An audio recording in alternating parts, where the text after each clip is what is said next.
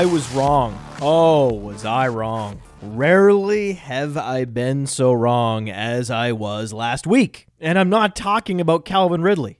I'm talking about Brett Kavanaugh. Because during Dr. Christine Blasey Ford's testimony, I tweeted the following She went hippocampus, game over. Because my thinking was once she started talking neurotransmitters, Kavanaugh's finished. And I was wrong. So many different kinds of wrong. Kavanaugh burst through those doors like Leroy Jenkins entering the Senate chamber. I guess what we'll do, uh, I'll fucking run in uh, first. I'll gather up all the eggs so we can, you know, make this quick. Abdul, can you give us a number crunch real quick? Give us a probability chance here. Uh, well, my calculations show that we have a high probability of survival. Uh, finishing it though, not so good. Okay, well, it's better than we usually do. Let's, Hey, I'm uh, back, chums. Let's do this. Leroy Jenkins! Stick to the plan, stick to the plan. Jesus.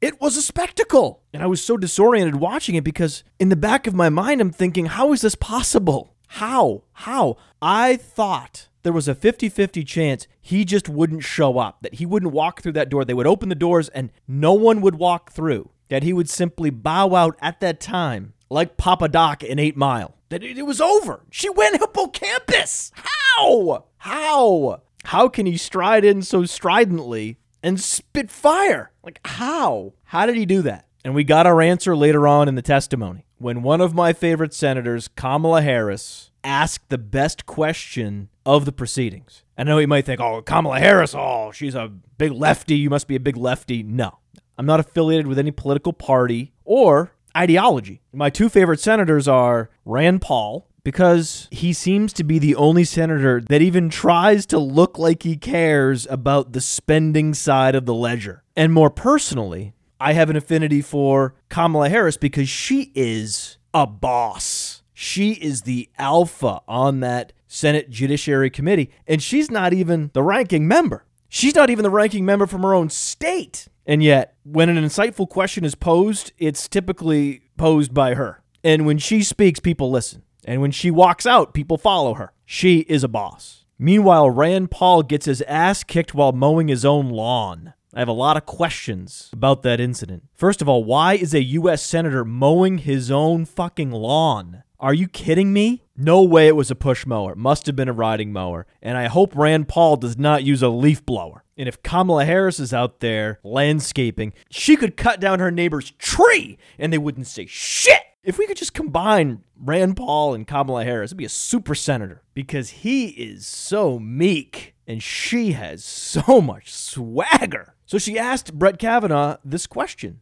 Did you listen to Christine Blasey Ford's testimony? And then we had our answer. How was he able to lock in and deliver one of the most shocking, belligerent displays of white male privilege I have ever witnessed?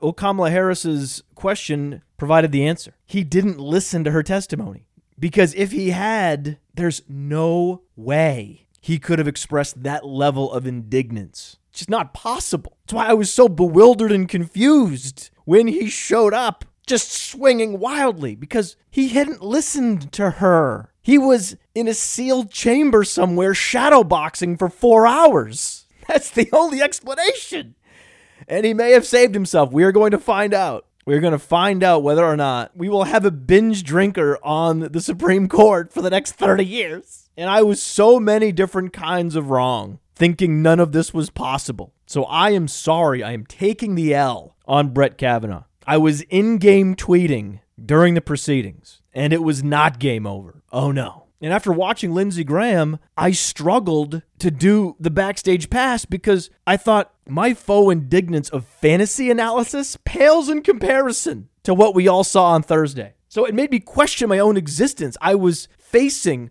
an existential crisis last week. How could I follow Thursday's proceedings?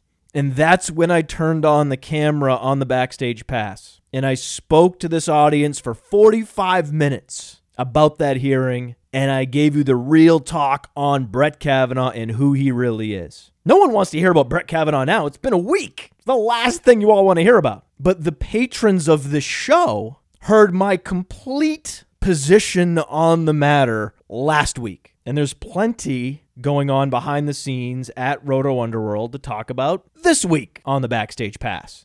Get it, patreon.com forward slash podfather. Like, for example, Bill Simmons stealing my nickname. Bill Simmons, the podfather, in quotes, returns to ESPN to cling to his fleeting relevancy. And I tweeted that, and Bill Simmons fans think I should take the L because I dared challenge the king, the king of sports media, Bill Simmons, challenge his relevancy because I haven't seen or heard from Bill Simmons in a long time since his show failed on HBO, and I haven't missed him. And I almost didn't even tweet about his predictable co opting of someone else's nickname because I thought the notion that Bill Simmons' relevancy is fleeting was so obvious, so lacking in insight, that it wasn't interesting enough for Twitter. But again, I was wrong. Apparently, many of you disagree. But everyone would agree that I am the Podfather. Just go to Google, type in the Podfather. Go to Twitter, type in the Podfather. And it's very easy to figure out who the Podfather is. He is I and I am him. Bill. Oh, but he started The Ringer, and The Ringer's been really successful. Has it? I mean, Danny Kelly's at The Ringer. There are some talented writers at The Ringer. And every couple months, The Ringer will run an article that provides some, some true insight in the world of sports. And I will read it on the toilet. And 10 years ago, when Bill Simmons was at ESPN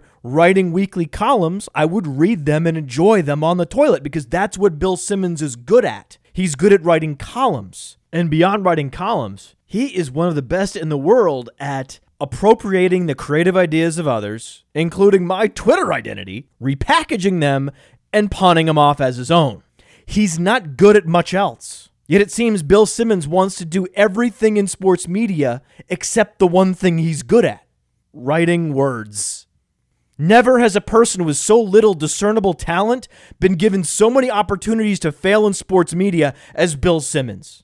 There's a reason why his ESPN colleagues resented him, and now he's crawling back because he wants his little voice to be heard. It's really no fun talking if nobody's listening. Streaming shows on The Ringer isn't exactly reaching a wide audience. But then you hear Bill Simmons interviewed on the Marc Maron show, for example, and he implies that the rift between he and his ESPN colleagues was a function of jealousy. Yeah. And I've talked to some of these colleagues, and I am confident that at the root of the Bill Simmons ESPN cataclysm was not jealousy. Executives, producers, writers, they're not jealous of Bill Simmons. They just think he was lame. Lame because front running your colleagues to be first to stand on the square to absorb the light from the spotlight and then lobby on your own behalf for years, insisting on a disproportionate amount of credit for team based projects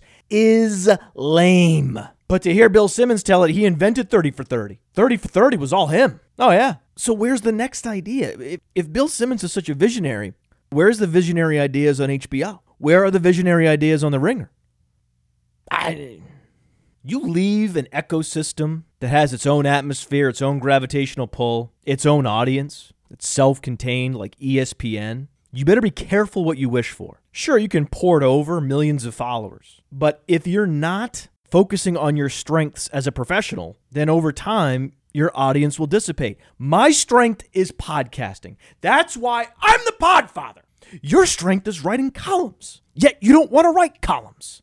And that's not my problem. And fame is fleeting. And anyone arguing that Bill Simmons' relevancy is not fleeting is not familiar with the life cycle of fame. Fame is fleeting. The Bill Simmons shtick that worked well in 2005 is not going to work nearly as well in 2015. He's finding that out. Just like my shtick is not going to work as well in 2028. That's why I work 12 to 16 hours every day building this enterprise now in my prime when I'm hot. Because one day I'm going to turn around, I'm going to be Bill Simmons' age, and no fucking way will I be crawling back to a previous employer to try to get back in front of the cameras in hopes of rebuilding my relevancy.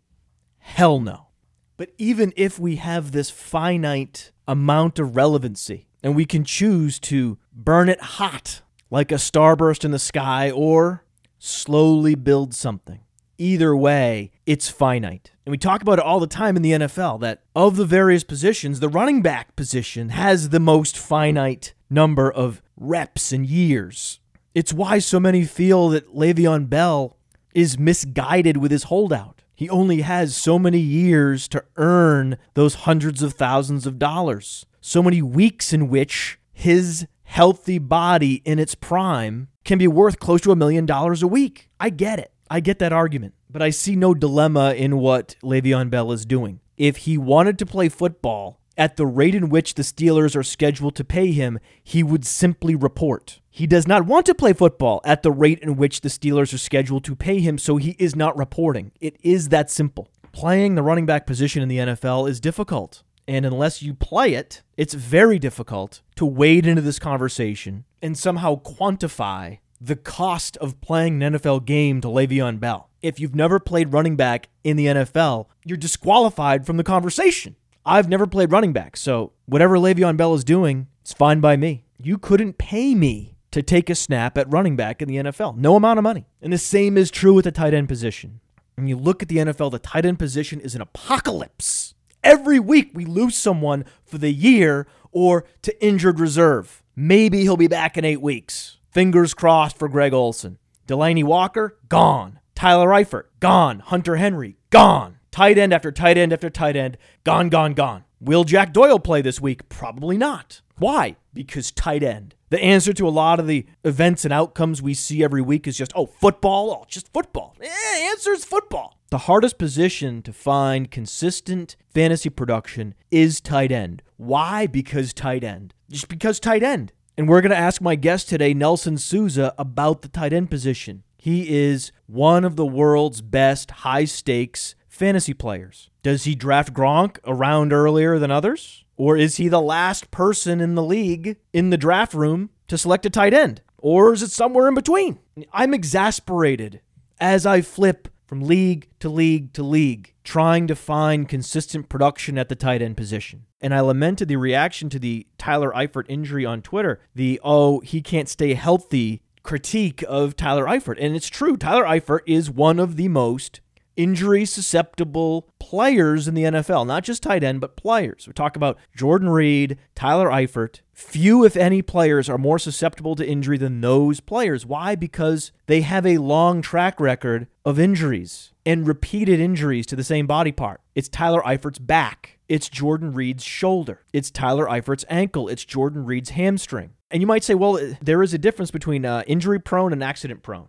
I talked about that difference on the Sonic Truth podcast with Jeremy Funk, who happens to work at the NIH. He conducts research on injury susceptibility. And the fact is, if you've been in a car accident before, you're twice as likely to be in another car accident than someone that has never been in a car accident before. Is it because the universe just picks you out randomly as a guy that is going to be in a lot of car accidents? No, it's because you're predisposed to be in car accidents based on the way you live your life and the way you drive. And for some players, the way they play the game makes them more susceptible to injuries. We saw this with Robert Griffin III versus Russell Wilson. At first, you might think, oh, they play the game similarly, but you actually watch them play. No. Russell Wilson has an innate sense for when to get out of bounds and get down. Robert Griffin III did not. And Robert Griffin III's injury history was very different than Russell Wilson's, and it indicated that he was more likely to be injured in the future than Russell Wilson, and that's exactly what happened. So even though Tyler Eifert was essentially struck by lightning on the football field in week four, the probability showed that he was, in fact, more likely to be injured than the average tight end. There was still a probability that he would play 16 games. Just like the old lady who's been in three car accidents in the last three years can make it from point A to point B without getting in an accident today. But over the course of a year, the likelihood is much higher that she will be in an accident at some point in a given year, which is the case with Tyler Eifert. And yet I still cringe when I hear player X can't stay healthy, as if it's some inconvenience for you and your fake computer team, because that's his life. The rhetoric around injury analysis in fantasy football matters. It's not difficult to inject some humanity into your fantasy football analysis, especially when we're talking about a person's profession, their life hanging in the balance. But when I criticize the crude, quote, Tyler Eifert can't stay healthy, unquote, analysis, I'm accused of virtue signaling. And my response to the virtue signaler retort is, da, uh, welcome to Twitter. Where have you been? Twitter exists to demonstrate one's virtues, successes, skills, attributes in a particular area. In this case, it's fantasy football. The more focused, the better. Of course, I'm a virtue signaler. It's all I do on social media. It's all most people do on social media. And if you're not virtue signaling on social media, you're not using it right. You have a boring account. All I am trying to do on social media is show off my analytical football skills and my comedy skills. That's my Twitter goal set. Every time I tweet, I am virtue signaling. When I first set up my Twitter account, it was 2011. I was a sales manager, and a junior salesperson told me, Hey, you should get on Twitter. There's a lot of good football analysis and comedy on Twitter. It's great. It's fun place to be. Twitter in 2011. Oh, those were the good old days. So he's helping me set up my account. And I ask him, Well, how should I approach this platform? What should I do? What are the keys to success? He said, There's only one key hype. Twitter is just one big hype machine. You hype yourself, you hype your friends, you hype your stuff. Rinse, repeat. Hype, hype, hype. I said, Okay, I can do that. Can you show me an example? And he pulled up, you guessed it, Skip Bayless's Twitter account. He said, This guy's doing it better than anybody. And when a millennial right out of college tells you that person X is doing social media better than anybody, you follow that person's lead. So I've been walking in the shoes of Skip Bayless on Twitter ever since, and I couldn't be happier. And I am vexed looking at the available tight ends on the waiver wire. I thought at some point Jonnu Smith would pop. Didn't you? Dominator rating, yards per reception, all those athleticism metrics for Jonnu Smith. He looked like small school David Njoku. He's David Njoku's age, David Njoku's size. He's a David Njoku doppelganger available later in drafts because he doesn't have the draft capital that David Njoku has, and yet he's not looking anything like David Njoku on the football field, even with an 80% snap share. And that is just demoralizing. That was my guy. So who's next? Well, with tight ends, when searching for streamer tight ends, I don't immediately pull up player profiler. I know, shocking, blasphemy. No, I just go to the schedule. I see which defenses are allowing the most fantasy points to opposing tight ends, and then I think through who could benefit most. And this week, a player that is available on 99% of waiver wires could be one of the league's top scoring tight ends. And this player actually has draft capital. Just a couple years ago, Maxx Williams was a top pedigree prospect. And this week, the Baltimore Ravens are playing the Cleveland Browns. The Cleveland Browns were giving up 14.5 fantasy points per game to opposing tight ends. And all Maxx Williams is doing is establishing himself as the primary tight end in that Baltimore passing game. Because there's Nick Boyle, there's rookies like Mark Andrews commanding targets, and yet the tight end whose snap share is rising faster than any of the others is Maxx Williams. We show the weekly snap share on wide receivers and tight ends on the player profiler game log because, especially with tight ends, snaps matter. Targets oscillate wildly week to week, depending on the defense a team is facing and the game plan that week. But the snaps don't lie. Maxx Williams has been an efficient receiver this year. The snaps are rising, the targets are rising. As of week three, his routes were in the double digits. And this week, he will enjoy a marshmallow matchup against Gregg Williams' defense that specializes in creating as much space over the middle of the field for opposing tight ends as possible. Josh Norris commented on Twitter that he can't wait for David Njoku to play the Browns. Good one.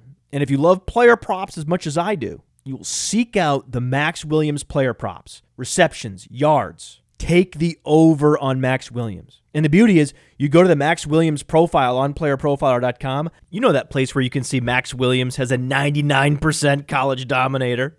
Just click the link to find Maxx Williams player props on MyBookie. And I know you're going to go on there to play a single player prop and you're going to end up sticking your toe in the water with a parlay. And MyBookie is incentivizing you to go and try out a goof parlay. You pick three teams to win, and if you hit on all three, you turn $100 into $600. And you'll have additional money to spend because when you create an account for the first time on MyBookie, you go ahead and use that promo code Underworld, and you get $25 of free play in addition to a 100% sign up bonus. So you can go ahead and bet on the McGregor fight as well. So now, let's go talk to Nelson Souza, one of the best high stakes players in the history of fantasy football. Follow him at the underscore franchise 12 on Twitter.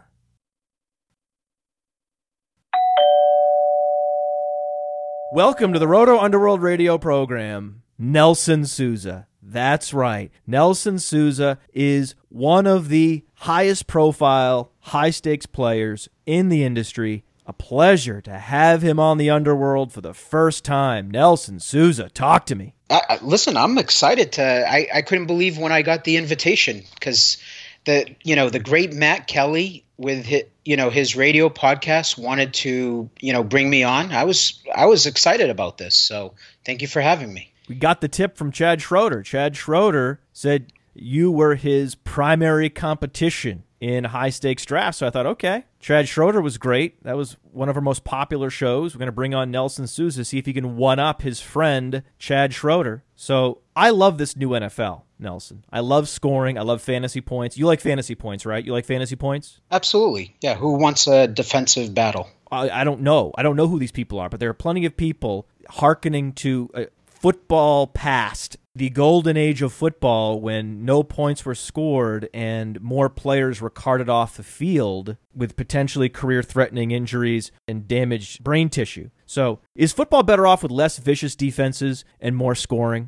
Before I answer that question, the one thing I will say that is annoying is the whole this whole thing of you can't touch the quarterback. I, you know, and and I think it You would prefer that the quarterbacks get hurt and we have to suffer through backup quarterback play? You want more Brock Osweiler? No, listen, I, I don't want Brady getting hurt and Brian Hoyer being out there, and I don't want Rodgers hurt and I don't want Kirk Cousins hurt. I don't want Patrick Mahomes. We can't have him hurt. yeah, no, no, we can't have Patrick Mahomes hurt and then all of a sudden Andy Reid trades for Sam Bradford. We we don't want none of that garbage. That's right. All I'm saying is there is a couple of penalties that are a little bit annoying, but with that said, Cliche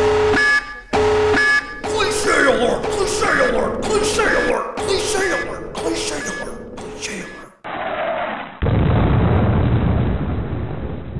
As the cliche goes, to make an omelet, you got to break some eggs. You got to have some bad calls to keep these quarterbacks upright. listen, I like flag I like flag football NFL. You know, and and that's what it's turning into. Thank you. Thank you. Yes. What's wrong with this? No, I, I like it. I went back and watched a best of NFL hits montage, and I had to stop it halfway through. I said, I can't watch this. This is Schadenfreude. Yeah. I don't want this in my life. I want feats of athletic brilliance within a swirl of violence, but I don't want the top performers injured. And I think the NFL is delivering this for the first time, and it's wonderful. Absolutely. Listen, the NFL is better off with, you know, the Beckhams and the the Hopkins and the Julios of the world. You you, you want playmakers out on the field.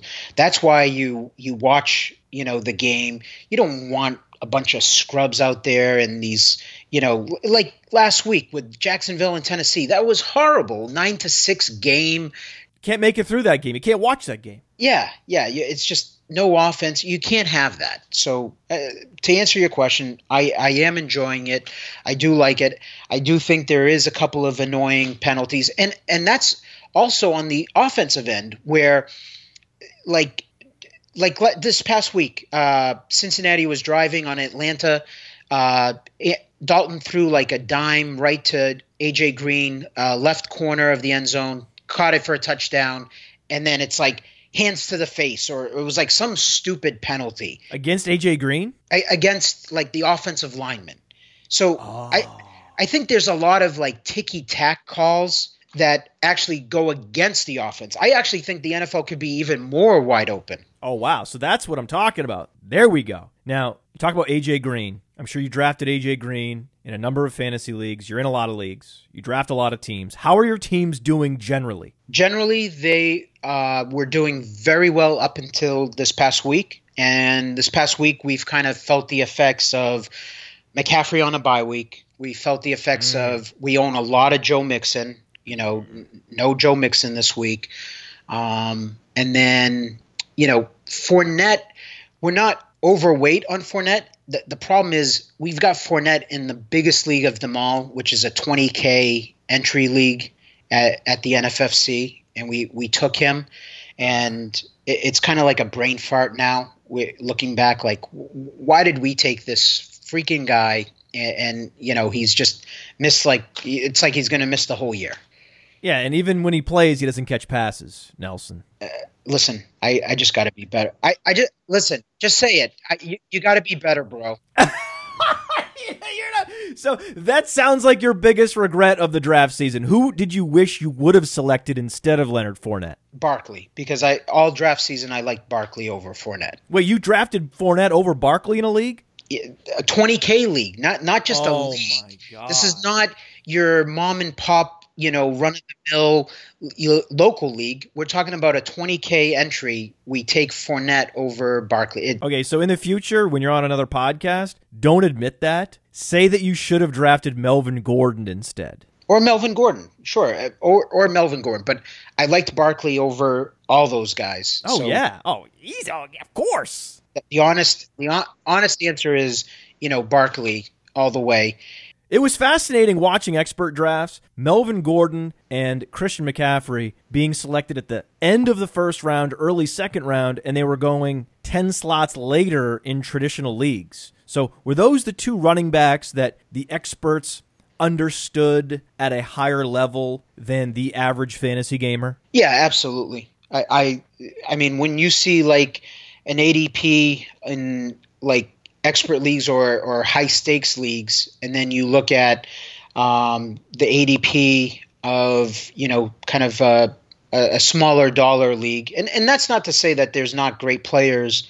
Uh, in these smaller dollar leagues, they might just not be able to afford, you know, a, a, a high stakes league, you know, that's a thousand plus or something like that. $20,000. Big baller Nelson. Yeah, twenty thousand. Love it. Love the big baller Nelson Souza. Absolutely, and uh, so th- that's not to say that they're you know any less you know savvy, but uh, obviously the ADP is the ADP, and and if I mean put it this way, you know by the time Vegas rolled around the the final week before the season started, uh, in all these high stakes drafts, McCaffrey was like a top seven, top eight pick. Unbelievable and well deserved. Absolutely. His floor was so high. No running back had a higher floor heading into the season. Even Todd Gurley, I would argue, did not have the floor of Christian McCaffrey because Christian McCaffrey, stretching all the way back to his time at Stanford, has never been hurt. And at Stanford, he had a season with over 300 carries.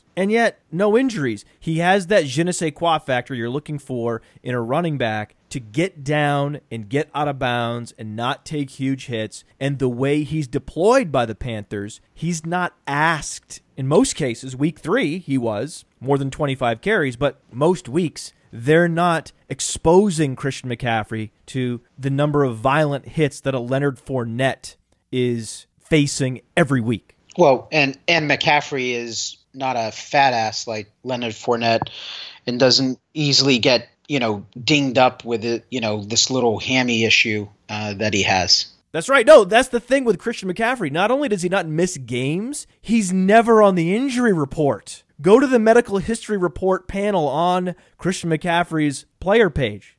You won't find anything. I mean, he has the highest floor in fantasy football, and that's what we're looking for. We're looking for high floor running backs. That was Ezekiel Elliott in the first round, and that was Christian McCaffrey in the early second round this summer. Now, how would you describe your draft strategy throughout the 2018 offseason? My draft strategy. So How do you approach a fantasy draft? I probably, unlike uh, you know quite a few people you know out there, I, the average player, I automatically go through in the off season and I find who my uh, fade list is. Oh, yes. I compile that. That's the very first thing I do. Who was your biggest fade of the season? The player you have zero in fantasy leagues. Well, out of 260 teams, we have zero David Johnson.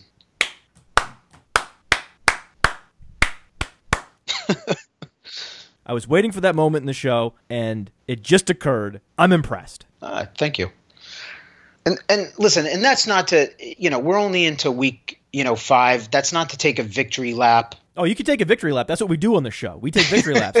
You were very smart to draft Ezekiel Elliott over David Johnson, as I did. Yeah, I- it, the signs pointed to it. You know, you, you you looked at you know Steve Wilks is a defensive minded head coach. He brings in Mike McCoy, who I don't have you know a ton of respect for as far as being a you know a very good offensive coordinator. He's a retread. Yeah, yeah. He, he's he's Brian Schottenheimer 2.0. You know, and you you look at the offensive line. It's it's not one of the greatest. Probably, you know, actually, you know, bottom six offensive line. That's right. They're one of the worst offensive lines in football.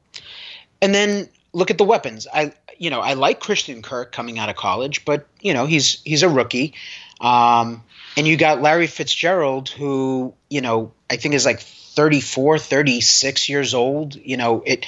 I'd rather just be a year early on on guys than a year late. And I just Larry Fitzgerald doesn't scare defenses anymore. You know, and you got Sam Bradford at quarterback and then eventually you were going to move on to you know a rookie quarterback it was just a recipe for disaster and i know a lot of people were looking at it as like well david johnson is david johnson and listen i i love david johnson Well, he is David Johnson. I mean, you can't argue with that point. David Johnson is, in fact, David Johnson. If if that is in fact his real birth name i i don't know i haven't done that research He's not Danny Johnson. He's David Johnson. yeah so he's david johnson and we all know what david johnson's capable of and listen two years ago he won me a quarter of a million dollars uh, you know dave and i you know won the ffpc main event Right. David Hubbard, not David Johnson. not David Johnson, not to be confused with David Johnson. So David Hubbard liked David Johnson a couple years ago and won a bunch of money. Yeah, that would be kind of awkward if it was David Johnson and I partnering on a fantasy team.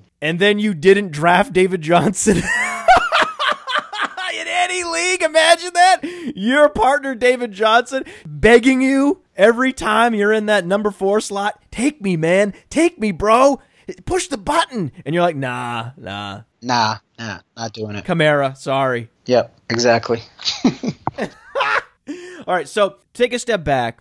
How do you approach a draft? What's your overarching strategy if you can describe it? Describe my draft strategy. Come on, Nelson. This was on the show sheet. You need to be prepared.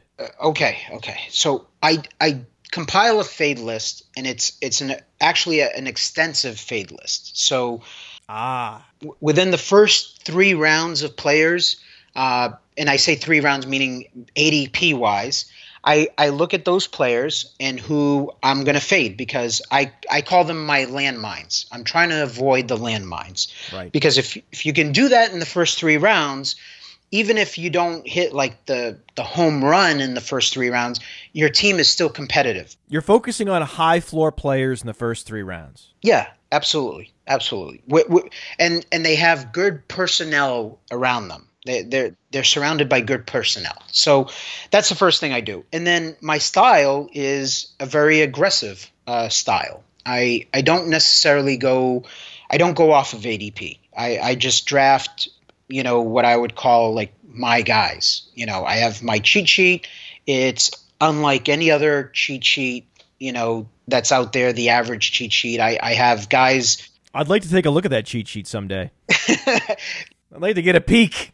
Listen to ha- like david johnson for example on my cheat sheet you, you would be like looking you're like okay barkley okay gordon hunt okay, mccaffrey you, you'd still be looking for david johnson david johnson i was never going to own him but i just put his name out there just i guess you know Out of respect for your partner. out of respect, um, you know, I, I I put his name on the sheet, but he's a top four pick. I, I and I've got him, you know, below second round players. You know, so it, we're Woof. just never going to own them. So you had David Johnson below Keenan Allen. Yeah, and and Michael Thomas and Adams and AJ Green. I mean, put it this way: if, if faced, if somehow, which it never happened, if we're at pick 12 of the first round and it came to the turn and somehow David Johnson dropped all the way down there to pick 12, I'm still taking Julio Beckham, Michael Thomas, Joe Mixon over him.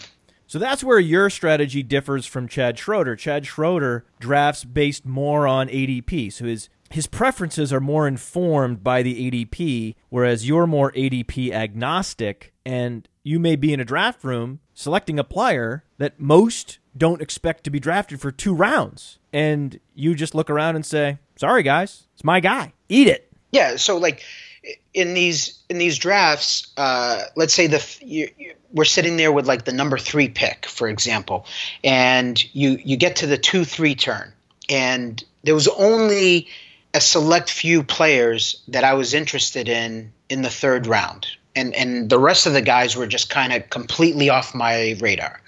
And if like Stefon Diggs went off the board before me, let's say Team One took him at the turn in the third round, if you know it came down to it, I was taking Juju over everybody.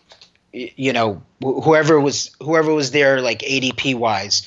So to a lot of people, you know, looking at the draft board, they'd be like, you know, what the heck? He, he you know, he took him over so and so, and X player and Z player, you know, but that's kind of that's my style. That's kind of that's how I draft. That's how you roll. So was Juju Smith Schuster your highest owned player in fantasy drafts? He's he's definitely close to it. it. As far as the early round picks, yeah, in the first six rounds, you have more Juju than any other player. Juju, Corey Davis, McCaffrey, Mixon. Those, those would be the four guys. Oh, a get right game for Corey Davis in week four. You had a vigorous exhale watching Corey Davis last week, right?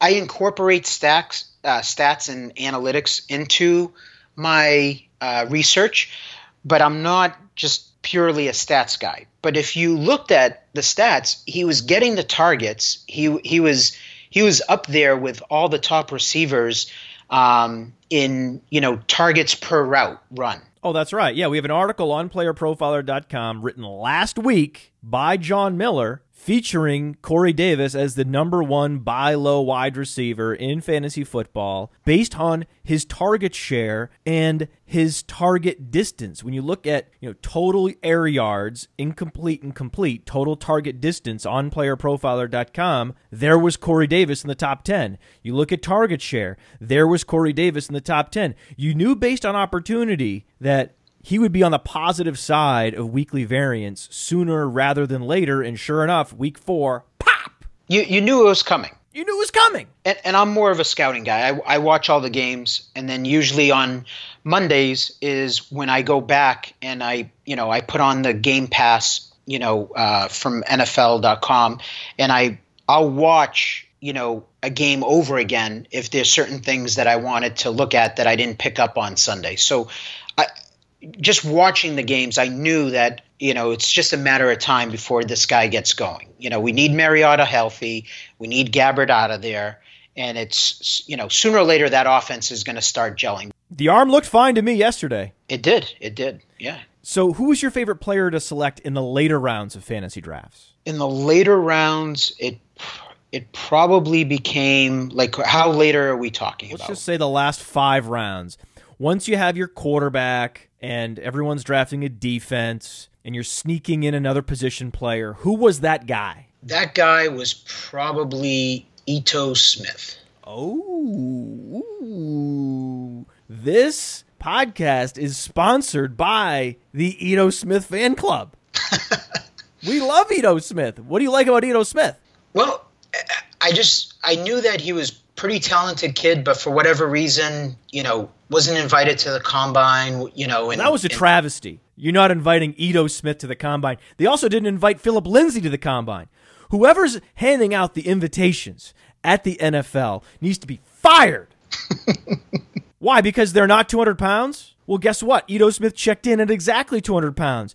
So even that knockout criteria was false. NFL Combine invitation person. Ito Smith, a 33.9% dominator rating and a 13.4% college target share at Southern Miss. At Southern Miss, he was the focal point of the offense in all phases. And I love that when an undersized running back with juice goes uninvited to the combine, or in the case of Phillip Lindsay, goes undrafted, because that player can be a great source of fantasy points, specifically in PPR leagues, if the player lands on the right offense. And in the case of Ito Smith, he landed on the right offense. A- absolutely. I, I, I got to think that you know it, it was a school, it was small conference, and that probably had something to do with it. That you know he wasn't playing against you know big competition. The NFL scouting industrial complex is famously biased against players like Ito Smith, and it is maddening.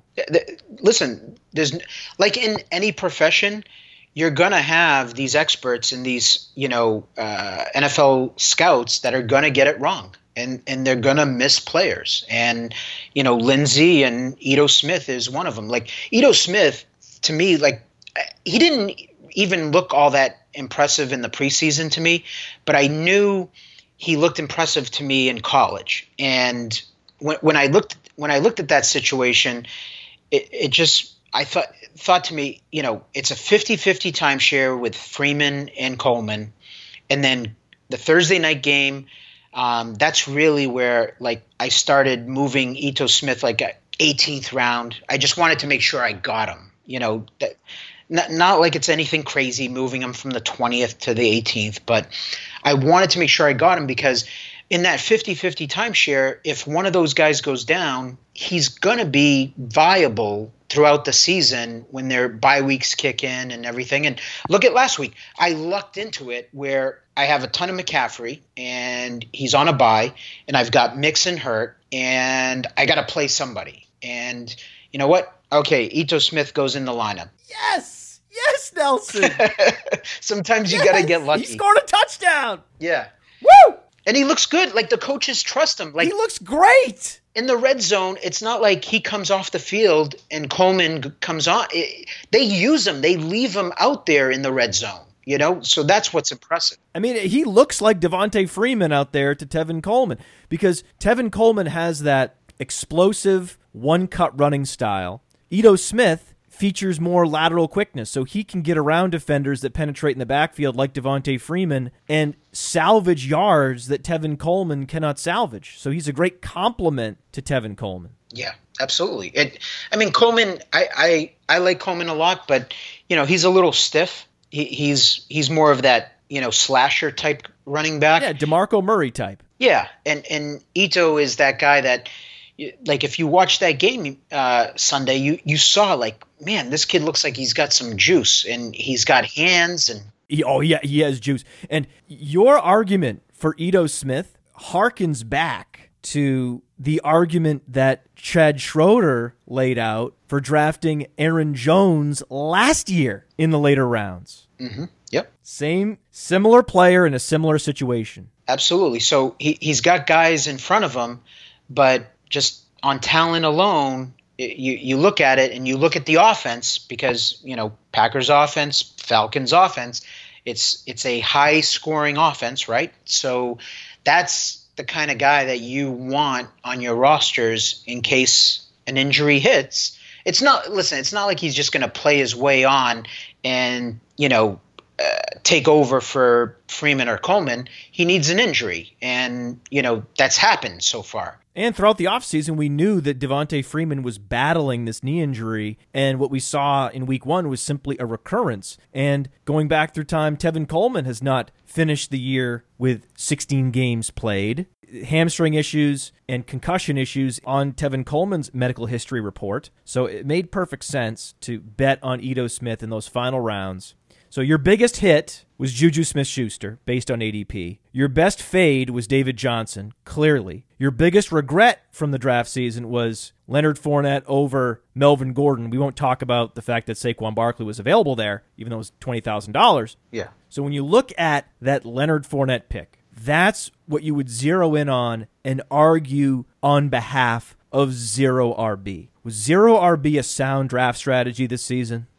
It was, and again, w- with us having 260 teams, um, we're gonna have we can't make every team look the same, right? And and one of the things that we actually uh, like doing is actually going against the grain or going against the masses. So this year it was kind of like the running back craze. And when you sit back and look, what happened last year with like Kareem Hunt and Alvin Kamara being, you know, like ninth round picks and turning into like top three, you know, fantasy, you know, running backs As rookies. as rookies, that does not happen every year. It, it's just that's not the new NFL. Is how I felt. So, and and then you look at the receivers. Each and every year, the NFL is skewing more pass heavy. The pass to run ratio is going up every year, even if fantasy football running back scoring has risen the last couple years. That does not nullify the longer range trend that the NFL is a passing league and becoming more so with every season. Absolutely. So this year, if you were drafting anywhere in the draft, but let's just say the back end, and you started a draft of Julio Michael Thomas or, you know, Beckham Michael Thomas, and then you come back in the third round and you take Juju and like Diggs, and then you litter your team with like James Conner, Chris Thompson, James White, James White, thank you for mentioning top seven fantasy running back James White, the least expensive Patriot who is always the play. The least expensive Patriots running back is the guy to draft whenever you have an ambiguous backfield, especially in New England. You take the least expensive guy. This year, it was James White. Absolutely. So, uh, listen, you're not going to hit the perfect draft. You know, obviously, we're this is kind of hindsight drafting a little bit by saying, oh, you know, you go four wide, and then you, you got. I mean, you got to have these running backs. Well, this is what I do, Nelson. we look back and we pick and choose the best picks from various drafts, and oh, this is how I drafted last year. This is how I draft. Yeah. That, so we, we all look we all look like we're experts. Like We are experts. This is what we do. We play experts on the podcast. You happen to be an expert in real life, so you're putting your mouth where, so you're putting your money where your analysis is, unlike myself, where I just talk. Got it. All right, so we'll let's look like geniuses. So if you started your draft where you're taking Julio, Michael Thomas with like Diggs, Juju, Thielen, like any combination of those guys, right? Or let's say you sprinkled in a, a running back, you know, there in the third round, and and then you took like a Cooper Kupp, you know, later, or you know somebody like that, right? Corey Davis. or Corey Davis. You took Corey Davis later.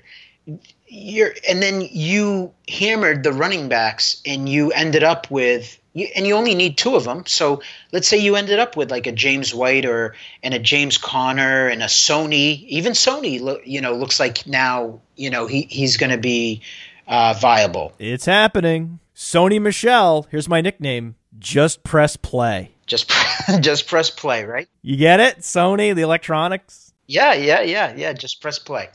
Put him in the lineup. Good to go. So, yeah, I mean, that's going against the masses, right? The masses were, it was the running back craze. Let, let's let's take you know David Johnson with you know Dalvin Cook and Devonta Freeman and Alex Collins and Okay, you were off Alex Collins, right? I have zero Alex Collins.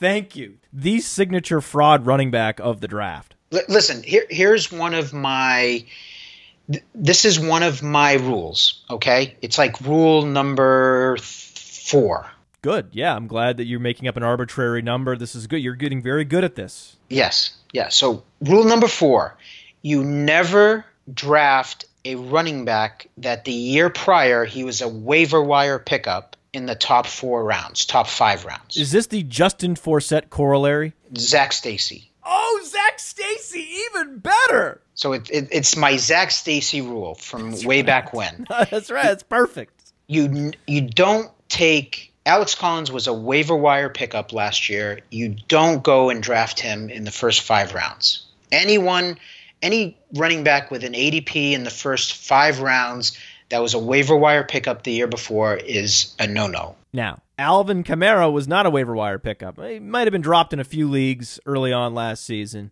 He's the number one player in fantasy. He is smashing all expectations. And if you drafted Alvin Kamara, you're probably in first place right now. What are your expectations for him when Mark Ingram returns, though?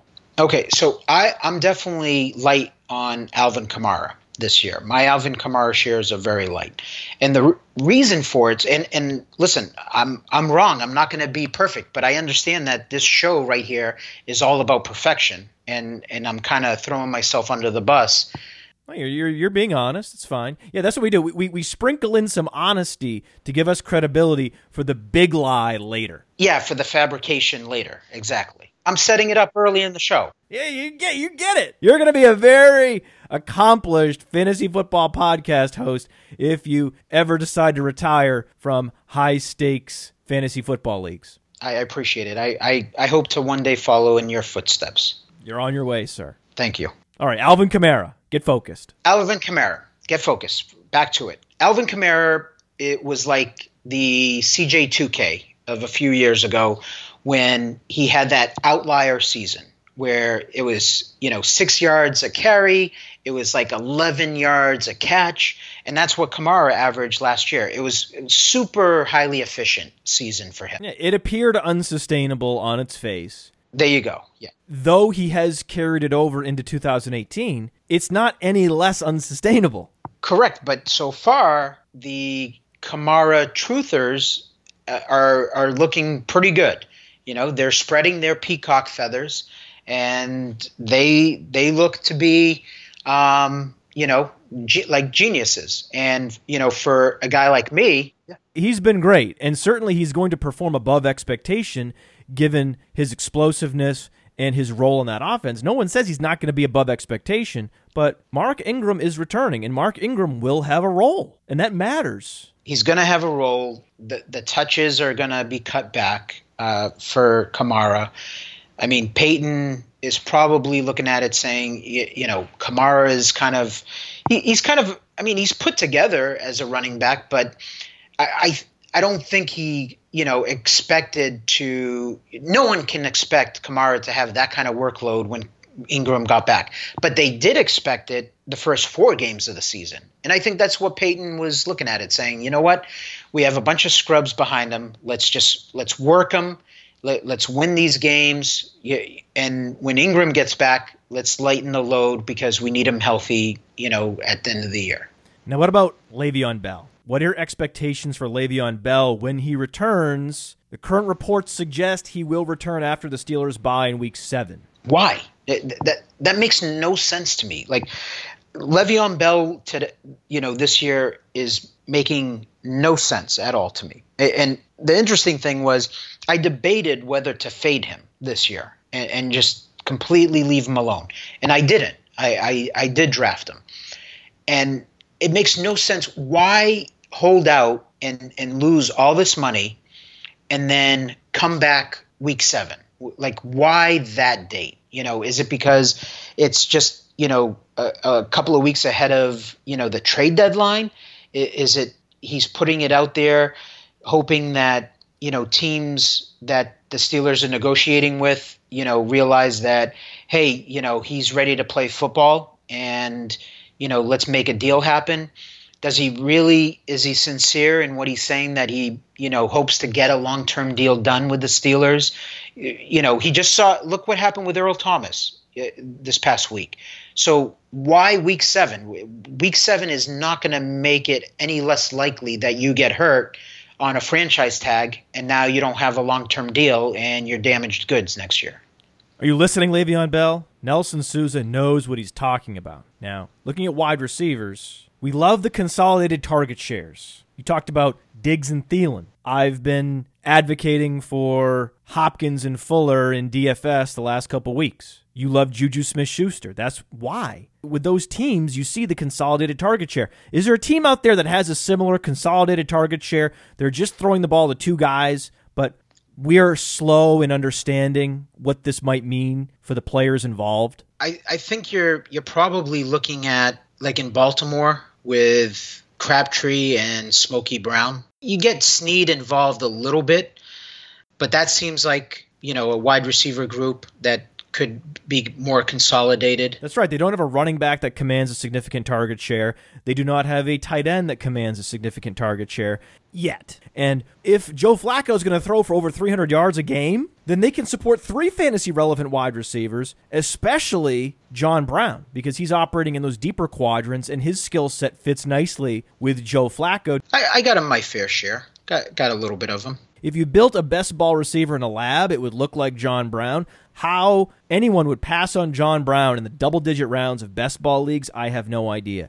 John Brown exemplifies the great wide receiver two renaissance that we're experiencing, led by Juju Smith Schuster. I mean, do you agree that we're in the midst of a great wide receiver two renaissance? Absolutely. Absolutely. And and that's and that's the thing is the NFL is always changing and and there's always those outlier years. And I think we're going back to the wide receiver, you know, heavy uh, drafts, and people are going to see, you know, w- watch next year. Next year, it's going to be all about drafting, you know, three, four wide receivers in the first few rounds, and then taking all these other, you know, taking these running backs because except for your half a dozen backs, eh, you know, every backfield is a timeshare. You know, so why pay a premium for that when you can have an AJ Green, a Keenan Allen, a Michael Thomas? That's right. That's right. Now we talked about Juju. We talked about John Brown. Give me one more number two receiver that you love.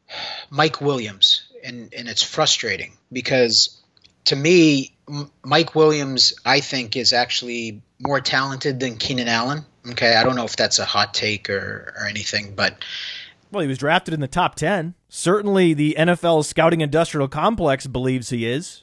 so people forgot, I think, a little bit about that. That Mike Williams was a top ten pick last year by the Chargers, and he battled, you know, back injuries and just it was, it was a lost year. Well, you know what happened, right? He collided head first with the goalpost and broke his neck, Nelson. It's kind of understandable if that guy has back problems in his first year in the league. I'm Yeah. going to excuse the games missed and go ahead and not label him injury prone and realize he got into an accident. He's now healthy. And in that system, with Philip Rivers as his quarterback, there's a lot of fantasy points he could be scoring. And and Travis Benjamin and Tyrell Williams are just kind of like they're just jags, right? They're just run of the mill, you know, wide receivers. So Well, they're fast. That's what's nice, but neither were drafted. So you have a top 10 pick competing for targets with undrafted players. Exactly. So, and now you have no Hunter Henry there. So, Mike Williams made you know made sense to me. It it he seems like he seemed like that high upside pick, and we've seen now glimpses of it. But then last week, just when you think it's safe to put Mike Williams in your lineup, you know Travis Benjamin's back, and now it you know Mike Williams kind of like gets phased out of the game plan where he should be commanding, you know, six to eight targets a game. You know my biggest lesson learned in fantasy drafts this past season was I did not maximize wide receiver upside on my bench. This was one of my great failings. In drafts where I had the opportunity to select a Corey Davis and a Kenny Golladay and a Chris Godwin, I came away with one of them instead of three of them.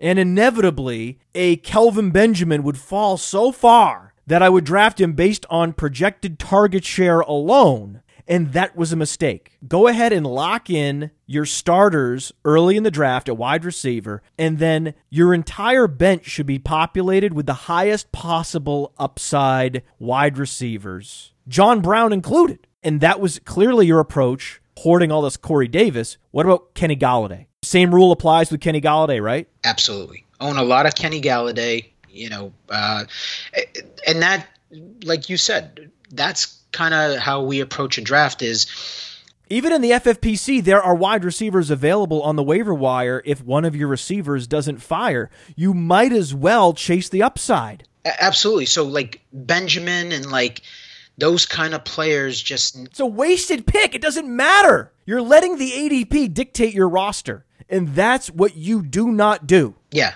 it, it, it's just a you, you got to take upside there. Golladay, uh, Geronimo Allison is another you know wide receiver we're interested in. Yeah, the number three receiver on a prolific offense. It just so happens that Kenny Golladay has that size adjusted athleticism and college dominance that Geronimo Allison did not bring to the table. That's why Kenny Golladay was often drafted round 9 and 10, where Allison was going in rounds 13, 14, 15. But either way, they're logging a 90% snap share with two of the NFL's best quarterbacks because the Packers and the Lions play a lot of three wide receiver sets. Yeah, absolutely. And and I and then to add one more to it, and I actually think that these two guys might end up oh, being Oh, please say this guy. Please say the guy I think you're going to say. Please. I think these two guys are going to end up being like waiver wire pickups of the year. Okay, so Say it. they weren't necessarily Say it. dr- drafted heavily. Say it. Antonio Callaway? No, you're you're so sad.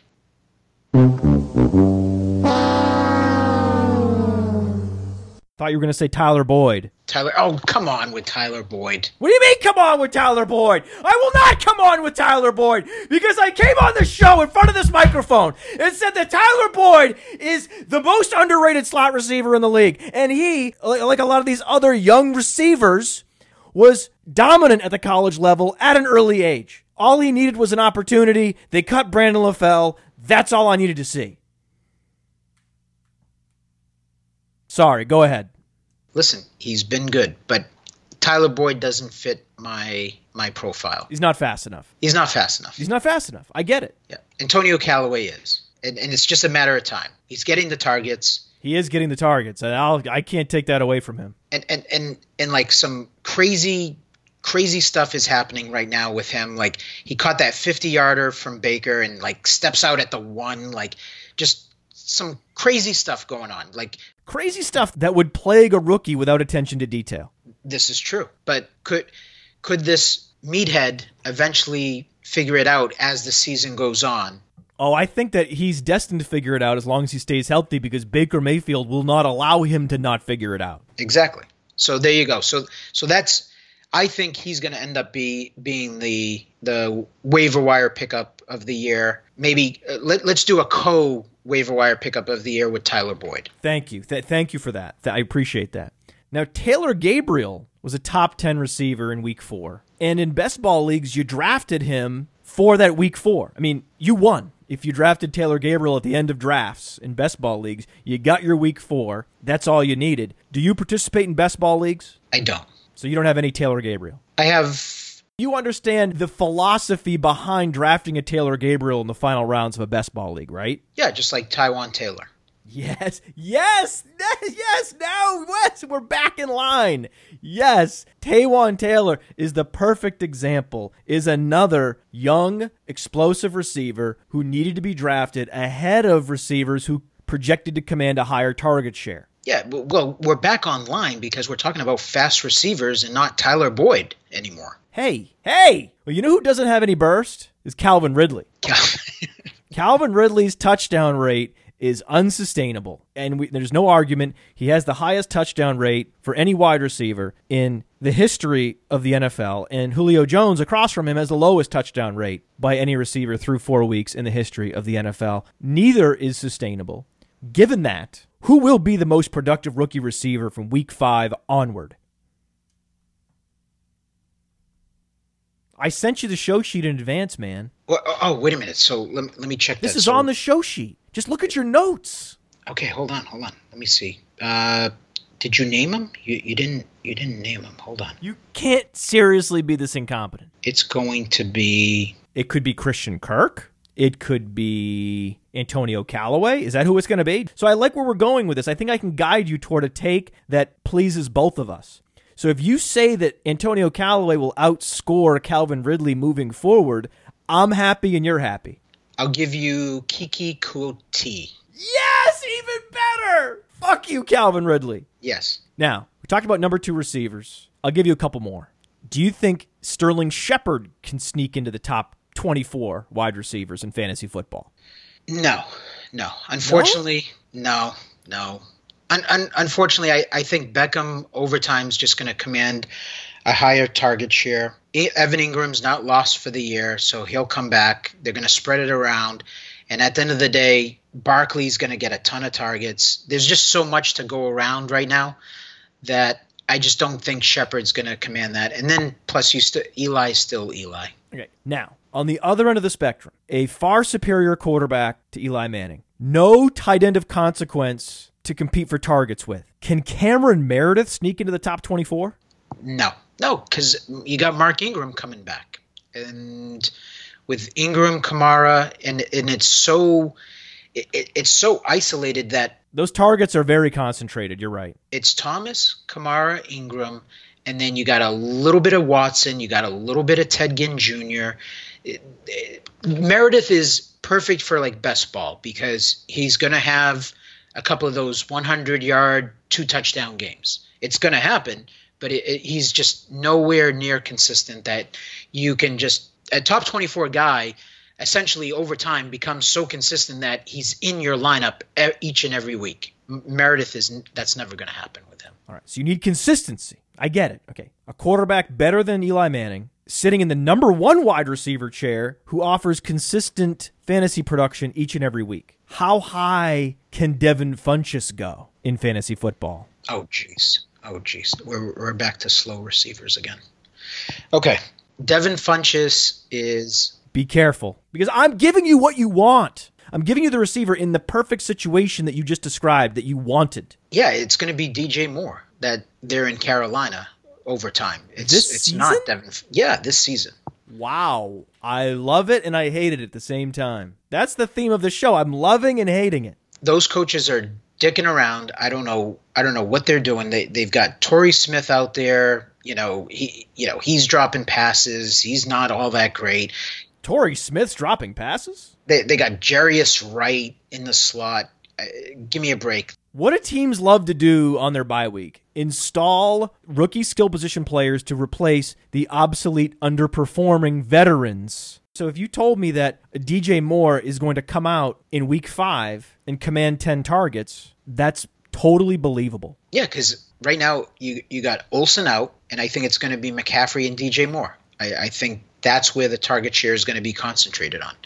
I love it and I hate it. Similar to satellite backs, I love satellite backs, but I hate how inconsistent they are week to week. So, who's best positioned to be a top 24 running back? Is it Tarik Cohen, Phillip Lindsay, Duke Johnson, Ekeler, Javorius Allen? Give me a satellite back that you think is going to smash expectations the rest of the way. Lindsay's kind of like the hyped guy, right? So how can he really smash? Yeah, Lindsay's already happened, so it's going to be difficult for Lindsay to keep it up. Yeah, and and I would even say the guy that my vote would go to is Ekeler, but I would even say that he's kind of like already on the radar. Oh, he's well on the radar, but you think that he can maintain his productivity the rest of the season because that would be Danny Woodhead level satellite back production. And I'm excited for the league to have another Danny Woodhead in a Chargers uniform, no less. Absolutely, absolutely. So it, you know, I would probably say that it's going to be James White actually uh, out of out of all the satellite backs. That's going to kind of smash. You know, you use the word smash. That's my fault. I forgot about James White. Even though he's on all my teams, I somehow forgot about him. And I apologize to James White. I apologize to his family. I apologize to you for not including him on this list.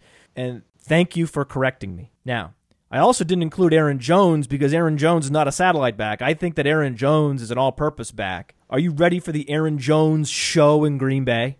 I am, but McCarthy obviously is not, right? So it, I don't think he's I don't think he's getting the hint. You know, Rodgers, you know, has come out and kind of, you know, thrown it out there that he wants more Aaron Jones and less of those other two scrubs, right? Thank you, Aaron. Thank you. The voice of reason on the Packers, Aaron Rodgers. And and it's almost like McCarthy's doing it like to piss him off, right? It, it doesn't it seem like it? Like like I'm the head coach, you're not the boss, I'm the boss. You know, he, he's kind of like that fat boss that you have at work, right? That needs to throw his weight around. and he's admonishing you while eating potato chips. He has something stuck in his teeth while he's yelling at you. Yes, that is the Mike McCarthy archetype we're all familiar with. And he needs to play Aaron Jones. And Aaron Jones will finish the season as a top 24 running back. I'm just not sure in which week he will start to dominate the touches in Green Bay, but it is going to happen.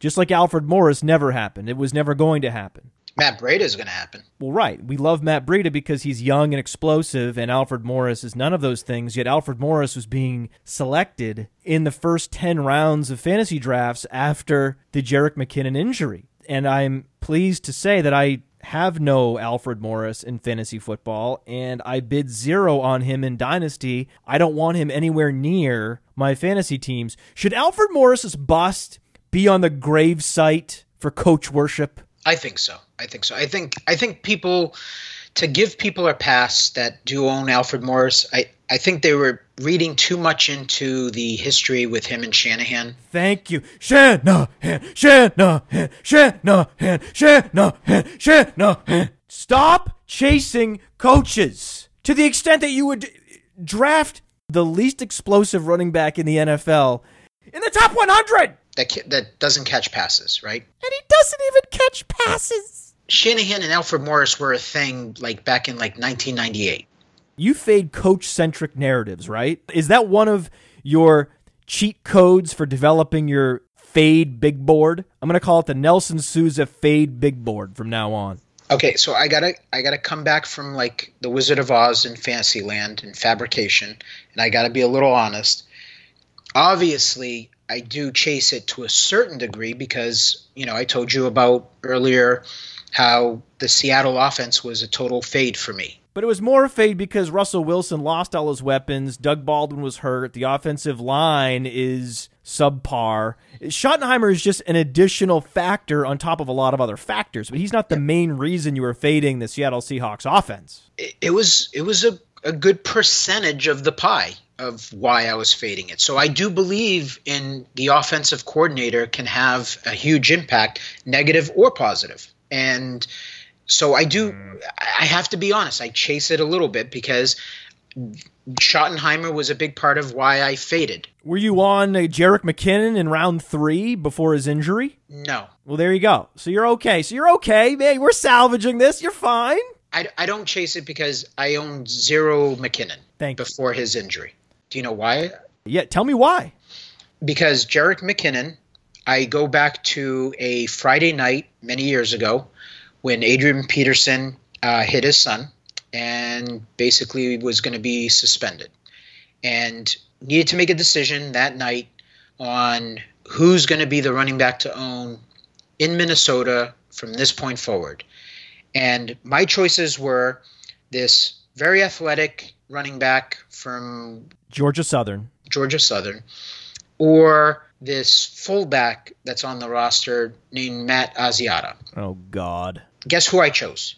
Asiata. No, no, of course I didn't chose chose I, Asiata. We're going back and we're scrubbing all the details of our past transactions so we can be right every time. I do not chase fat fullbacks. I do not like slow players. You won't scrub that one because it would just be too offensive for your to your it would, it would just too offend your sensibilities. Yes, so I chose Jerick McKinnon. I chose the fast guy, Yeah. right? And what happened that year?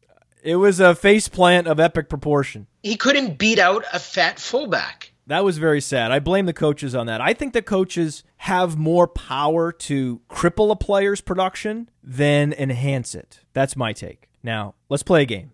Let's play a game. Is there an echo? Rapid fire. Fraud or no fraud? Fraud or no fraud? Fraud or no fraud? Is Dalvin Cook a fraud? Yes. Oh, this is good. Alex Collins, Yes. Jordan Howard, Yes. Leonard Fournette. Yes. Oh, this is great.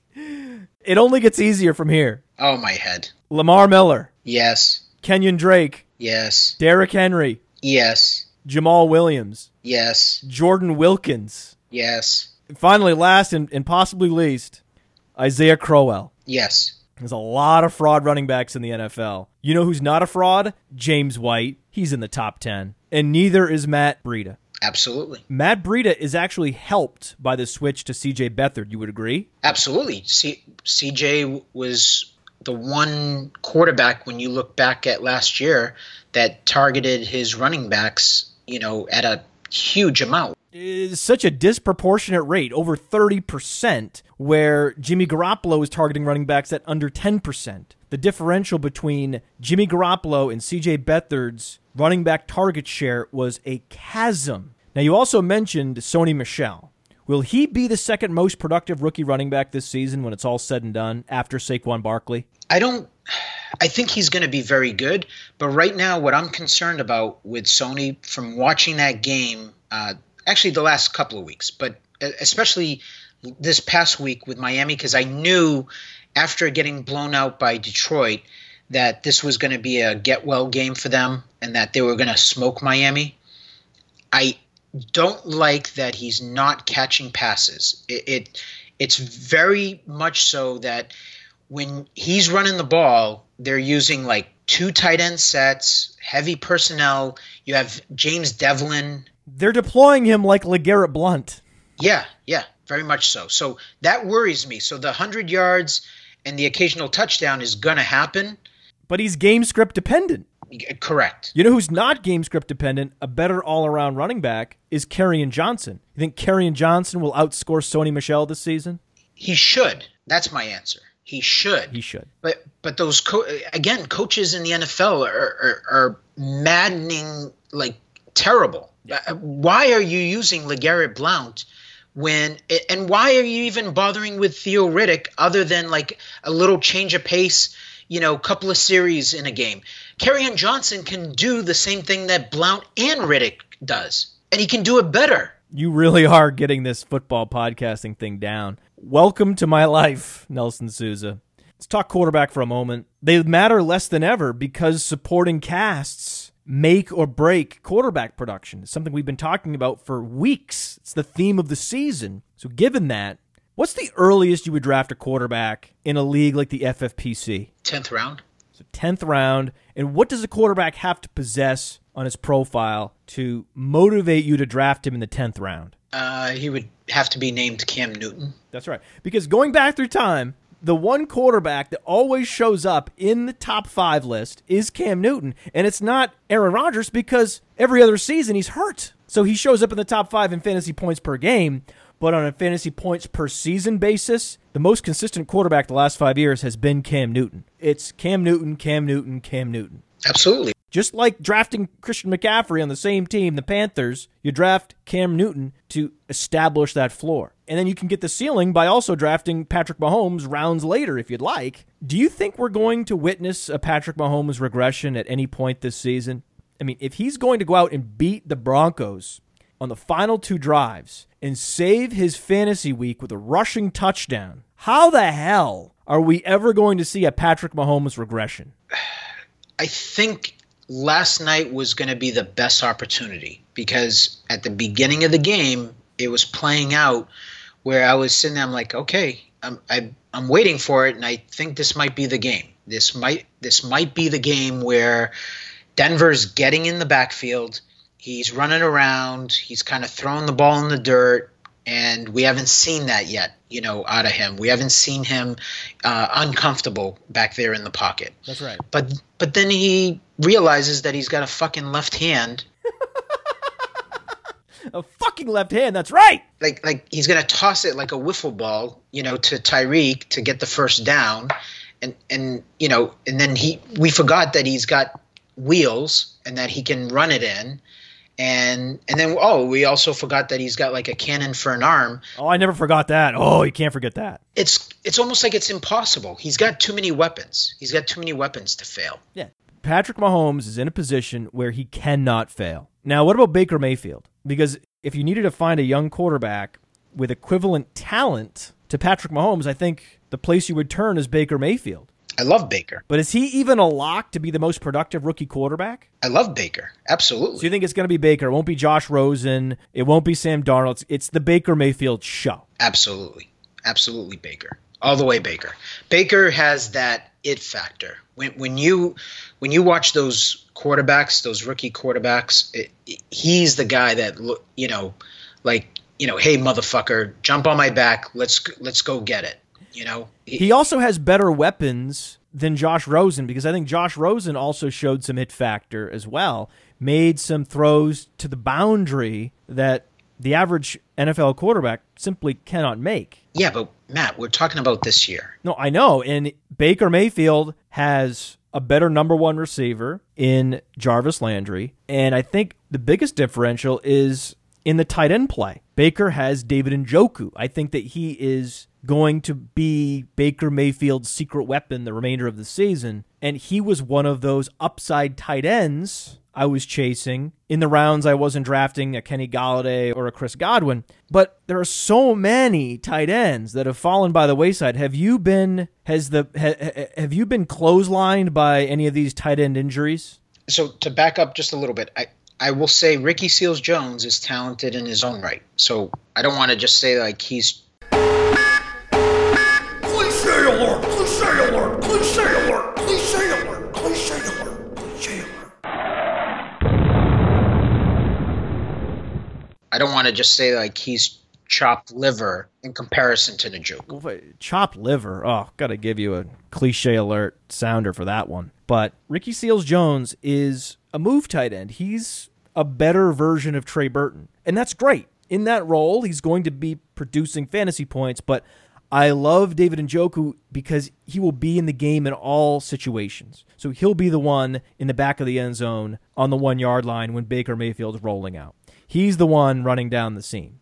So I think that very few NFL tight ends have the upside of David Njoku, and I think it's certainly higher than Ricky Seals Jones, though I respect what Ricky Seals Jones can do. He's better than Trey Burton. But how do we handle the tight end position every year, Nelson? Because it's impossible to navigate these landmines. Your signature expertise is avoiding landmines in fantasy drafts. How do you avoid landmines at the tight end position? You punt it. Listen, Gronk could always have a very good year, but I wasn't interested in him where he was being drafted. And I love Gronk. I'm a I'm a Gronk homer.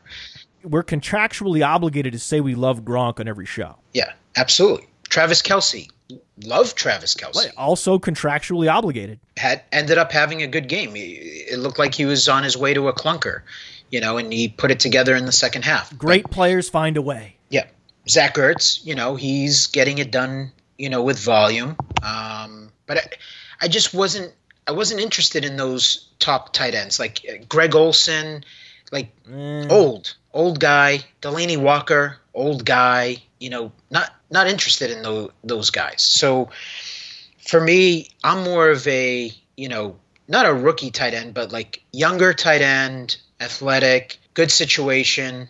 Um, you know, so I'm more of like OJ Howard. Um, I'm OJ Howard, Vance McDonald, Oh, Vance George McDonald. Kittle. Oh, George Kittle. Th- those those are the kind of guys that that I like. Those are sexy. and those happen to be the tight ends that playerprofiler.com likes. They're sexy. Like that sexy body from our tight ends. Now, we talked a little bit about fringe players, Ito Smith. I want you to go deeper. Look forward to 2019. Find your inner truther.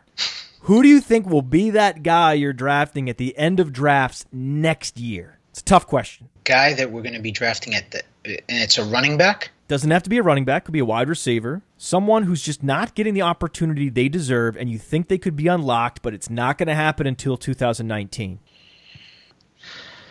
D'Onta Foreman. That's perfect. Talk to me about D'Onta Foreman. I just think that Lamar Miller is A fake bell cow. Yeah, he's a fake bell cow. just average. Foreman flashed to me, but this year I think is going to be a lost year for him because you know coming from that that type of injury, uh, you, you you just don't a running back doesn't recover you know that first year back Without steroids. without steroids.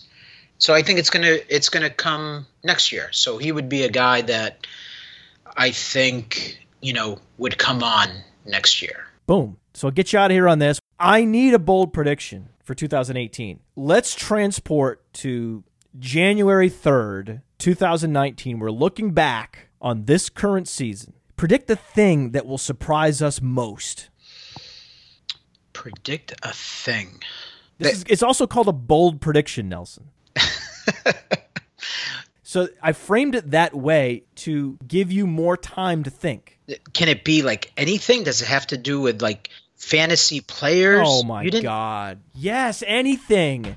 Go off the wall. a prediction that sounds ridiculous, but if you really think it through, not that ridiculous after all. It's a fucking bold prediction, Nelson. How many different ways do I have to say this? Well, well, that's the thing. Like, I, I don't, I don't live in fantasy land, and this show is so difficult. Oh, god damn it! Damn it! Play the music.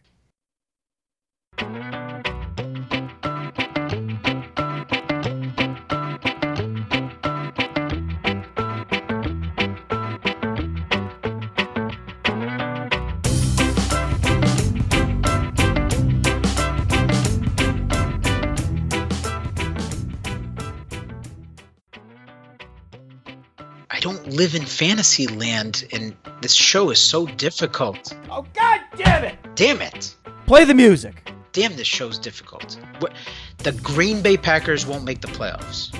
Is that bold? Is that? No, that's not. That's stupid.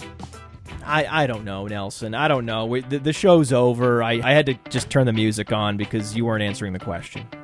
I love uh, curveball endings. It's going to be great. That was really good, man. That was our shtick. Me yelling at you about podcasting. That was the shtick, and we ended on that shtick. It was glorious. People get a lot out of these type of shows where people go behind the scenes into the mechanics of drafting. They love it. They love. They're going to love this show. Well, I'll let you go. I got to pee. That would be kind of awkward if you brought the camera in. See, that's a good. Yeah, I'm going to keep that in the outtakes. I didn't do my homework. Is the problem? what happens with these shows is about 20 minutes in, the essence of the show surfaces. And my job is to be true to the essence of the show throughout. It surfaced, we found it, and, and we finished strong. Oh, George Kittle. Come on with Tyler Boyd. What do you mean, come on with Tyler Boyd? I will not come on with Tyler Boyd because I came on the show in front of this microphone and said that Tyler Boyd is the most underrated slot receiver in the league. And he, like a lot of these other young receivers, was dominant at the college level at an early age. All he needed was an opportunity. They cut Brandon LaFell. That's all I needed to see. And it's very easy to figure out who the Podfather is. He is I and I am him. A little bit of Fournette, yeah. You were you're looking at it now and you're like, fuck me. That fat bastard. It, it's a it's a good setup, good good team over there, solid defense. He's going to be running in the second half, so you know let let's get some Fournette exposure in ca- case this bastard you know blows up this year. Dude, these defenses, man, they're fucking Jekyll and Hyde. Just when you think you can trust a defense. So you took you took Fournette over Gordon. I think that was the regret, right? That that's the issue. He was at the very beginning of the second round in in expert drafts, where he was at the end of the second round in traditional drafts. That was one of the big differentials I saw with players. The two biggest differentials in terms of players that were drafted in the first couple rounds were Gordon and McCaffrey. Yes. Yep. Leroy Jenkins! I don't know how they can watch the game and see Mike Williams on the field and not say, okay, he's better than Benjamin and Tyrell. And maybe I'm just biased, but he looks like like one of the best receivers out there. And then they don't play him and they don't use him. My strength is podcasting. That's why I'm the Podfather. Wi- Within like the first three rounds, we fade a lot of players. There, there's players like completely off our radar. Well, you can have it both ways. You can have a lot of conviction on a lot of guys, but you can still make sure you're only 50% exposed to any one player. You can have it both ways. Exactly, and and that's what we were trying to do this year. You know, we have a lot of Barkley, and we had a lot of McCaffrey. Yeah, because I got your name from Chad Schroeder. I said, well, who else do you respect in the industry? And he, and he, mentioned your name first. Thought I'd pass that along. We zing each other often. Uh, Chad and I, our history is um, we partnered for a couple of years, and then uh, our styles are very different though from each other. Very different styles of drafting. And then that's when he talked about it a little bit and just said that um, yeah, I'm more of a ADP guy. I allow the the masses to dictate the ADP, and then I draft based off of that. Whereas you know Nelson is more aggressive, where he he doesn't go off of ADP. He he has more conviction in certain players and conviction on players that he does not like. Where you know for him it's more you know everyone's got a price kind of. but then I would argue to Chad, and I did. Well, then how the hell did you end up with so much Todd Gurley? You know, and he's like, "Well, I did like Todd Gurley." Well, like, okay. you know what I mean? Like, you can't. It's fun to get someone who's successful to ask them questions, and they they're they're so cognizant of not being boastful that sometimes they can talk themselves into a corner. You're bending yourself into a pretzel to be humble, where you just need to come out and say it. You nailed Todd Gurley. You love Todd Gurley. Let's go ahead and celebrate Todd Gurley here. And then he's like, "Well, yeah, I guess."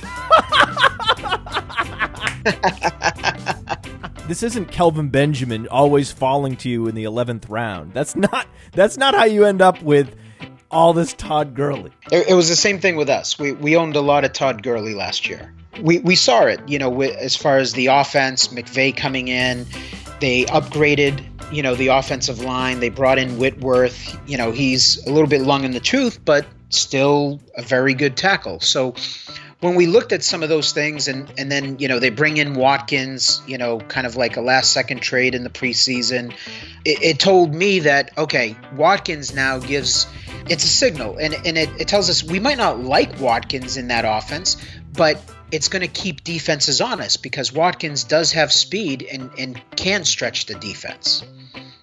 So that that was there was a lot of clues on why you should be buying Todd Gurley and not look at prior years because prior years you had the Jeff Fisher Schottenheimer regime. And now we see the the Schottenheimer regime returning to Seattle and laying waste to that backfield.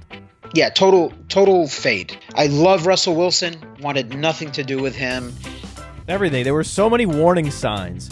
There were warning flares in the air. I mean, this was a sinking ship. They're firing warning signs. They're hoping other ships can see them on the horizon and rescue their sailors. And the whole thing is just going down. Yeah, it, you know whether you're a Carson guy or a Penny guy, Who cares? who cares? Because Mike Davis is there. Tyler Lockett was the only guy because you knew they were going to be down. This was a losing franchise heading in the wrong direction. And based on law of the conservation of targets, and the one thing you could say is, oh, there's a lot of vacated targets. That's bad for the offense. It's bad for Russell Wilson. The one winner is Tyler Lockett. That's it. That's it. And he's not a top 10 round pick anyway. My bold prediction in the offseason, so bold, right? So bold that the Seattle Seahawks would have a worse record than the Cleveland Browns. Like, oh no, no way. Well, what, what do you mean? What do you mean, no way? Look at their look at the talent profiles of their players, one by one down the roster. How is that a hot take? That that's not not not in my book. Not in my book. Legion of Boom. It's not the Legion of Boom. It's the Legion of Boo. If I heard you say that, I, I'd, I'd be saying, Matt, come on, be better, bro. You, you know, come up with something, you know, a little hotter than that. And then on the other end of that spectrum from Russell Wilson is Patrick Mahomes, where everything is clicking into place. And they're laying the foundation of the perfect system and situation for a quarterback to thrive. It's one player among 11 on the field going up against another 11 guys, all moving in different directions on every play. And it's impossible to detangle one player's ability from their supporting cast now more than ever. And that's why when you're drafting, you're doing your fantasy draft, you have to take that into account and say, listen, you might like this player. Th- this player might be a great player, but you have to look at this year. What is what is the surrounding cast? His tight end's Nick Vannett. His number two option for the first four weeks is Brandon Marshall. What are we talking about, Nelson? What are we? What? He's being set up to fail. And he's he's a top three quarterback pick. You know, you got yeah, you got Rodgers, Watson, and then Wilson every every draft, and it's like he's not worth that pick. None of those three quarterbacks are in the top five fantasy quarterbacks right now. Matt, come on, be better, bro. Fuck Ridley. Fuck Calvin Ridley, man. Get out of here. I'm, I'm Team Sanu. I'm, I'm Team Ito. Out in Vegas, we we hammered him every single draft we got him after the Thursday night game. Get Calvin Ridley out of here. He's stealing Julio's touchdowns. Matt, come on, be better, bro. Oh, don't even get me started on the list of running backs drafted in round two through five that have not fired. Everybody except McCaffrey and Gordon. Yeah, zero running back. All, the masses were going two and three running backs in the first four rounds, and this was the year to go right back to the zero running back strategy. I ended up going Barkley and four receivers. That was a very common draft of mine. So I ended up with leagues with either Elliott or Barkley and then receivers. That was my strategy this year. It's working out. It's great. I'm sure if you drop David Johnson on the Cowboys, he'd be great, but that's not the world. David Johnson's the Russell Wilson of running backs. And listen, I love David Johnson. Right? At least with Elliott, you know they're going to feed him the ball 30 times a game. Listen, I love David Johnson. You look Sam Bradford sucks. Sam Bradford is not an NFL quarterback. And listen, I love David Johnson. And you have Wilks, who came in. He's a d- defensive minded coach. He brings in Mike McCoy, who I think sucks as an offensive coordinator. And listen, I love David Johnson. And the offensive line, again, just just not that great. And then the surrounding cast. And listen, I love David Johnson. And I know I was in the minority with this because a lot of people love Larry Fitzgerald, but I didn't. I, I wanted to be like Bill Belichick. I want to be a year early than a, a year late. And listen, I love David Johnson. Well, out of 260 teams, we have zero David Johnson. And listen, I love David Johnson. Well, out of 260 teams, we have zero David Johnson. And listen, I love David Johnson. And listen, I, I love David Johnson. Well, out of 260 teams, we have zero David Johnson. Your partner, David Johnson, begging you every time you're in that number four slot, take me, man. Take me, bro. Push the button. And you're like, nah, nah. Nah. He's not Danny Johnson. He's David Johnson. Matt, come on, be better, bro. Listen, I, I just gotta be better. Matt, come on, be better, bro. Listen, I, I just gotta be better. Okay, so in the future, when you're on another podcast, don't admit that. Say that you should have drafted Melvin Gordon instead. Matt, come on, be better, bro. Dave and I, you know, won the FFPC main event. Come on, Nelson. This was on the show sheet. You need to be prepared. Matt, come on, be better, bro. Whoever's handing out the invitations at the NFL needs to be fired. I was waiting for that moment in the show, and it just occurred. I'm impressed. I'll give you Kiki Kuti. Fuck you, Calvin Ridley. Yes. Sony Michel, here's my nickname. Just press play. Yeah, yeah, yeah, yeah. Just press play. Put him in the lineup. Good to go. We're going back and we're scrubbing all the details of our past transactions so we can be right every time. Yeah, that's what we do. We, we, we sprinkle in some honesty to give us credibility for the big lie later. All right, Alvin Kamara, get focused. Alvin Kamara, get focused. Matt, come on, be better, bro. You're letting the ADP dictate your roster, and that's what you do not do. I do not chase fat fullbacks. I do not like slow players. How high can Devin Funchess go in fantasy football? Oh, jeez. Oh, jeez. We're, we're back to slow receivers again. Shanahan, Shanahan, Shanahan, Shanahan, Shanahan. In the top 100! Matt, we're talking about this year. Welcome to my life, Nelson Souza. Let's play a game. Let's play a game. Let's play a game. Let's play a game. Let's play a game. Is there an echo? Was I a better interview than Chad? I think the sound quality is much better. I can't believe sound quality. That's what he's giving me. This is so bad. This is like the, the awkward breakup. Hold on a second. No, no, no. The sound quality alone makes it a better interview. And this was a longer interview, so I think we gave them more content with cleaner audio. And I think I think that you actually brought it stronger with more passion. Yeah, I, I would give you the nod. We're contractually obligated to say we love Gronk on every show. They're sexy.